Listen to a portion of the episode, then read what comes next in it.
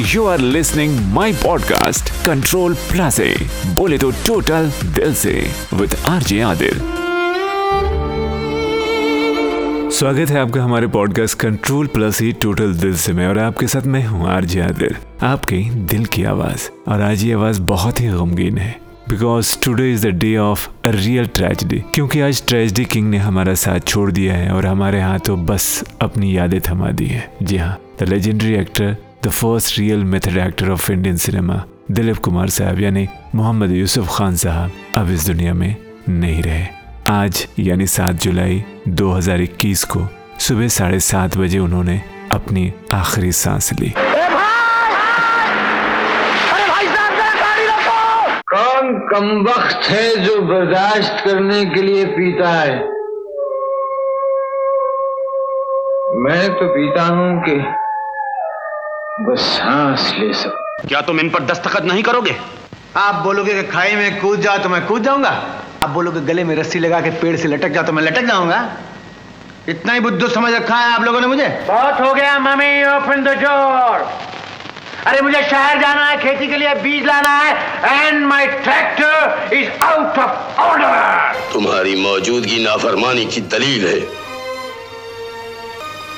अनारकली कैद कर ली गई और मैं देखता रहा। और तुम कर भी क्या सकते थे? एक अजीम शान शहनशाह के सामने कोई कर भी क्या सकता है? मगर आज जिल्लाही को अपने जुल्म और मेरे जब की हद मुकर्र करनी होगी। अगर तुम्हारी आरज़ू एक कनीज है एक बांदी है तो सारी ज़िंदगी इसी तरह जब्त करना होगा। क्या परवरदिगार आलम से आपने मुझे इसीलिए मांगा था कि ज़िंदगी मुझे मिले और उसके मालिक आप हों। साँसें मेरी हों और दिल की धड़कनों पर आपका कब्जा रहे। ज़िले इलाही क्या मेरी ज़िंदगी आपकी दुआओं का कर्जा है? तो मुझे अपने आंसुओं से अदा करना पड़ेगा। अनारकली तुम्हारे काबिल नहीं। यूँ नहीं। एक लाडले बेटे के बाप बनकर मुझे अपने कलेजे से लगा लीजिए। और उन्हीं प्यार भरी नज़रों से देखिए जिनसे पहली बार आपने मुझे देखा था। मुझे हिंदुस्तान का शहजादा नहीं अपना बेटा समझिए। और फिर कहिए कि अनारकली मेरे काबिल नहीं। हम एक लाडले बेटे के शफीक बाप ज़रूर हैं। मगर हम शहनशाह के फ़र्ज़ को नजरअंदाज नहीं कर सकते। हम अपने बेटे के धड़कते हुए दिल के लिए हिंदुस्तान की तकदीर नहीं बदल सकते। अपनी अदा और अपने अंदाज से करोड़ों दिलों पर राज करने वाले ट्रेजिडी किंग हर दिल में बस एक जख्म छोड़ गए हैं। जो शायद अब कभी ना भरे। ये अलग बात है कि काफ़ी लंबे समय से बीमार दिलीप साहब को ऊपर वाले ने एक सुकून बख्शा है। ये भी सही है कि एक न एक दिन हर किसी को इस किराए के मकान को छोड़ना ही होता है। पर कहा मानता है ये दिल? ये दिल तो बस उनके होने से ही बहल रहा था। पर हमारी ये दुआ है कि अल्लाह उन्हें मगफिरत दे, उन्हें जन्नत नसीब अता फरमाए। और हर सुख दुख में साय की तरह दिलीप साहब के साथ रहने वाले सायरा मैम को अल्लाह सब्र दे, हिम्मत दे, तंदुरुस्ती दे।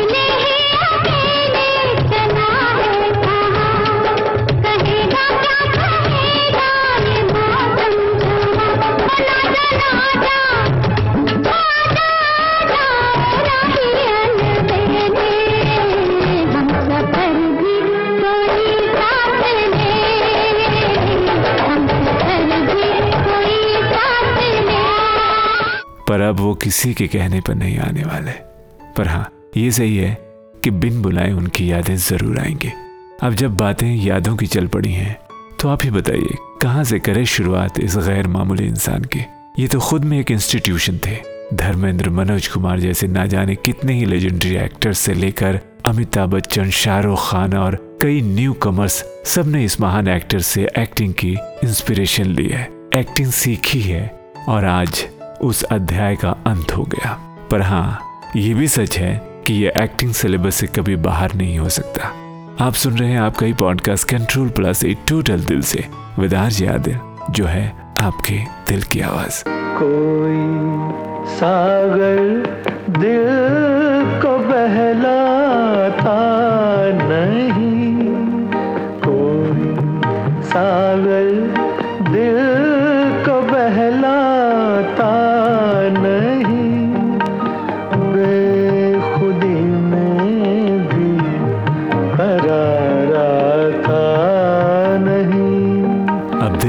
पाए, ये ज़रा मुश्किल लगता है। आप सुन रहे हैं आपका ही पॉडकास्ट कंट्रोल प्लस एक टूटल दिल से में आरजे आदिल को, जो है आपके दिल की आवाज़। साथ छोटा हो तो समझ में भी आता है, पर यहाँ तो हमारी आपकी उम्र से बड़ी उनकी फ़िल्म जर्नी थी। फिर भी इतनी जल्दी कैसे? आपको पता है, जब दिलीप साहब एक्टर नहीं थे तो क्या थे? दिलीप साहब एक बहुत ही अच्छे शेफ थे। हुआ ये था कि एक बार घर में किसी बात पे झगड़ा हो गया था। तो वो रूट के मुंबई से पूना चले गए और अंग्रेज़ों का जमाना था वो। तो उनके ही कैंप में ज्वाइन कर लिया और वहाँ सभी को सैंडविच बनाकर खिलाने लगे। फिर क्या था? सभी अंग्रेज़ उनके सैंडविच के साथ साथ उनके भी दीवाने हो गए। पर एक दिन एक दिन वो बोल उठे अंग्रेज़ों के खिलाफ कि अंग्रेज़ों को ये मुल्क छोड़कर चले जाना चाहिए। फिर क्या? इस यलगार के बाद कायदे बना लिए गए वो। फिर एक दिन एक जानने वाले पुलिस ऑफिसर ने जब उन्हें जेल में देखा तो किसी तरह उन्हें जेल से रिहा कराया। फिर एक दिन बॉम्बे टाकीज की मालकिन देविका रानी की नज़र इस बाकी जवान पर पड़ी। तो उन्होंने दिलीप साहब को बुलवाया और कहा, तुम्हें तो फ़िल्मों में होना चाहिए। फिर दिलीप साहब ने भी नानू को नहीं की और लग गए पोस्टर पे। फ़िल्म थी ज्वार भाटा और साल था 1944 फ़िल्म कुछ खास नहीं चली, पर साल 1947 अपने देश भारत के साथ साथ दिलीप साहब के लिए भी शुभ और खुशी का था। फ़िल्म जुगनू से दिलीप साहब स्टार बन गए और फिर कभी पीछे मुड़कर नहीं देखा। आप सुन रहे हैं आपका ही पॉडकास्ट कंट्रोल प्लस टोटल दिल से विदार दिल, आपके दिल की आवाज़। यहाँ हम बदला वफा का बेवफाई के सिवा क्या है? मोहब्बत करके भी देखा मोहब्बत में भी धोखा है। वैसे आपको पता हो या ना हो रेवेलरी पर हेल्दी वाली थी दिलीप साहब और राज कपूर साहब के बीच में। आप सुन रहे हैं आपका ही podcast control plus A total दिल से विद आरजिया दिल जो है आपके दिल की आवाज़। ये फूल सिर्फ़ आप पर ही खिलता है राजन बाबू। जी आप तो तकल्लुफ करते हैं। दिलीप साहब मुझसे ज़्यादा ये आप पर सजता है। ये मेरी सजावट नहीं। आपकी नज़र का धोखा है। मैं आज यहाँ से जा रहा हूँ, राजन बाबू। मगर जाने से पहले यह गलत फहमी दूर कर देना चाहता था। पुजारी जो फूल एक बार अपने देवता पर चढ़ा देता है वो फूल वो फिर कभी किसी और पर नहीं चढ़ा छोड़िए, क्या रखा है इन बातों में? फ़िल्म का नाम अंदाज था जिसमें ये दोनों दोस्त थे, पर रियल लाइफ में ये दोनों पड़ोसी भी थे और एक ही स्कूल कॉलेज में भी पढ़े थे। एक वाक्य मैं सुनाता हूँ जो दिलीप साहब ने अपनी biography Dilip Kumar the substance and the shadow में लिखा है कि जब वो दोनों मुंबई के खालसा कॉलेज में पढ़ते थे तो राज कपूर काफ़ी खूबसूरत भी थे और लड़कियों में काफ़ी पॉपुलर भी थे। और मैं एवरेज और बहुत ही शर्मिला था। एक दिन का वाक्य है कि दिलीप साहब और राज साहब दोनों कहीं घूमने जा रहे थे। वो दोनों टांगे पे थे। रास्ते में दो पारसी लड़कियाँ दिखी तो राज साहब ने टांगा रुकवा लिया और लड़कियों से गुजराती में बात की और उन्हें लिफ्ट लेने के लिए मजबूर कर दिया और इधर दिलीप साहब की साँसें रुक सी रही थी। दोनों लड़कियाँ तैयार हो गईं, टांगे पर आ गईं और एक तरफ़ राज कपूर लड़कियों से हंस हंस की बातें कर रहे हैं, दूसरी तरफ़ दिलीप साहब फिक्रमंद हो रहे थे। एक लड़की दिलीप साहब के बाजू में भी बैठ गई तो दिलीप साहब काफ़ी नर्वस हो गए, इनफैक्ट पसीने पसीने हो गए। दिलीप साहब ये भी बताते हैं कि राज महज मेरी हेजिटेशन खत्म करने की कोशिश कर रहा था, जो लड़कियों की मौजूदगी से मुझमें हुआ करती थी। दरअसल, राज साहब काफ़ी फिक्रमंद रहा करते थे दिलीप साहब के इस शर्मीलेपन से। राज साहब ने तो ये भी सोच लिया था, शायद यूसुफ कभी शादी ही नहीं करेंगे। इसलिए उन्होंने ये दावा कर दिया था कि अगर यूसुफ की शादी हुई तो मैं घुटने के बल चल कर उसके घर जाऊँगा। और ऐसा सुना गया है कि राज साहब ने अपना वादा पूरा किया जब 11 अक्टूबर 1966 को दिलीप साहब ने सायरा बानो से शादी रचाई। आप सुन रहे हैं आपका ही पॉडकास्ट कंट्रोल प्लस ही। टूटर दिल से विदार जादिर, आपके दिल की आवाज़। हम आज कहीं दिल बैठे हम आज कहीं। यूँ समझो किसी के हो बैठे, यूँ समझो किसी के हो बैठे हम आज कहीं।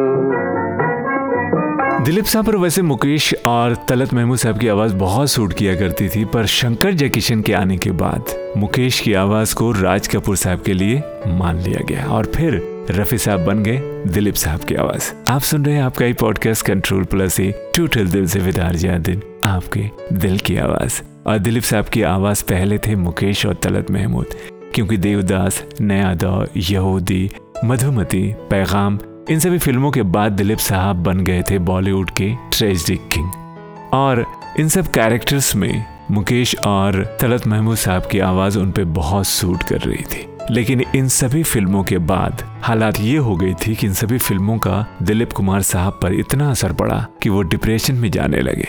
तो फिर उन्होंने साइकेट्रिस्ट से कंसल्ट किया तो साइकेट्रिस्ट ने सजेस्ट किया कि आप जरा लाइट मूड वाली फ़िल्में किया करें। तो फिर डायरेक्टर प्रोड्यूसर महबूब खान साहब ने स्पेशली दिलीप कुमार साहब के लिए एक रोमांटिक म्यूजिकल फ़िल्म प्रोड्यूस की।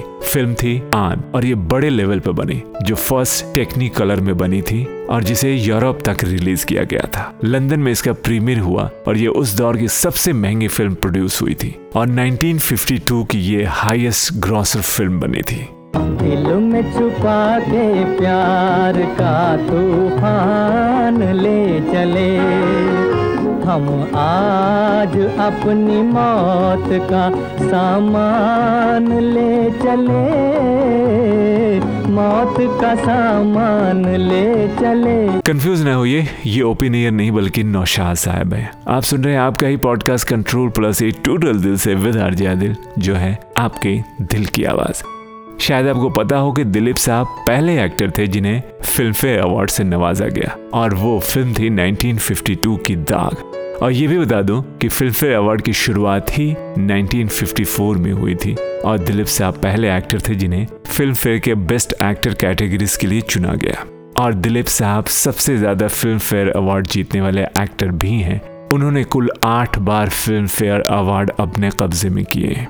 और आपको ये भी बता दूँ कि दिलीप साहब का नाम Guinness book of world records में शामिल है, सबसे ज़्यादा अवार्ड पाने वाले एक्टर्स में। जब इतनी बात चल गई तो फ़िल्म दाग का वो सॉन्ग सुन लेते हैं जो काफ़ी पॉपुलर हुआ था। जरा पर्सनल हो जाऊँ तो मैं ये भी बता दूँ कि मेरे फादर का ये फेवरेट सॉन्ग था। मेरे फादर थे भले ही police officer but he was fond of Talat Mahmood songs तो चलिए सुनते हैं ये सॉन्ग जिसे गाया तलत महमूद ने, लिखा है शैलेंद्र जी ने और धुनों से सवारा है। शंकर जयकिशन ने। आप सुन रहे हैं आपके ये पॉडकास्ट कंट्रोल प्लस ही, टोटल दिल से विद आरजे आदिल, आपके दिल की आवाज़।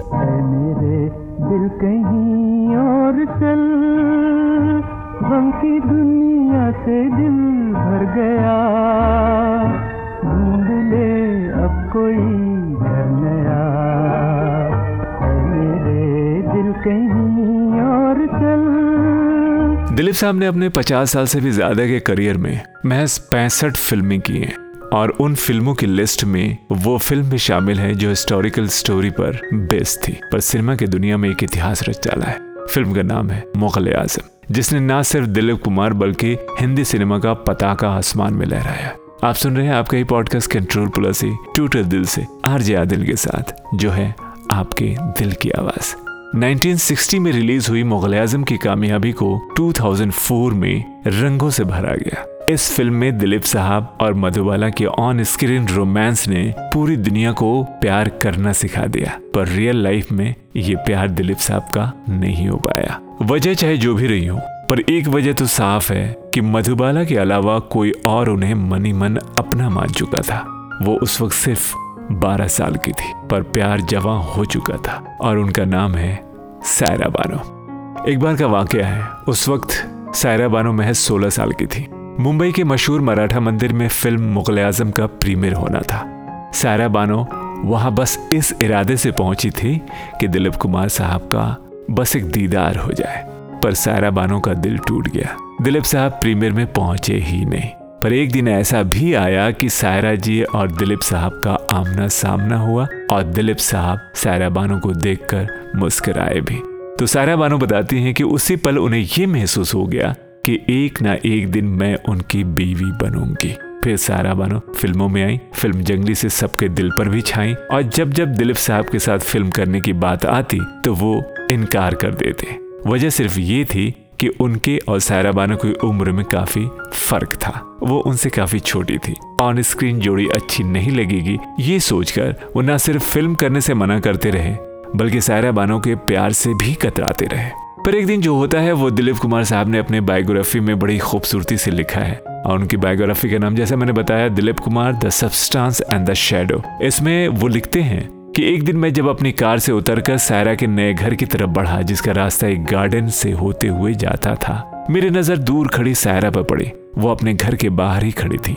बला के खूबसूरत दिख रही थी। लग ही नहीं रहा था कि वो वही लड़की है जिसके साथ मैं काम करने से मना करता रहा, बल्कि वो एक मच्योर और जितना मैंने सोचा था, उससे कहीं ज़्यादा खूबसूरत लग रही थी। मैं जब वहाँ पहुँचा तो मैंने उनका हाथ हिलाकर देखा, और आज भी वो वक्त वहीं रुका हुआ है। तो आप समझ सकते हैं प्यार का आलम क्या होगा। फिर तो शादी तो बनती ही थी ना। जो हुई भी, और दिलीप साहब की आखिरी सांस तक उनके साथ कदम से कदम मिलाकर चले। अब सायरा जी के लिए हम सभी को दिल से दुआई करनी है कि आगे का सफ़र उनके लिए आसान रहे, वो हेल्दी रहें और शादाब भी रहे।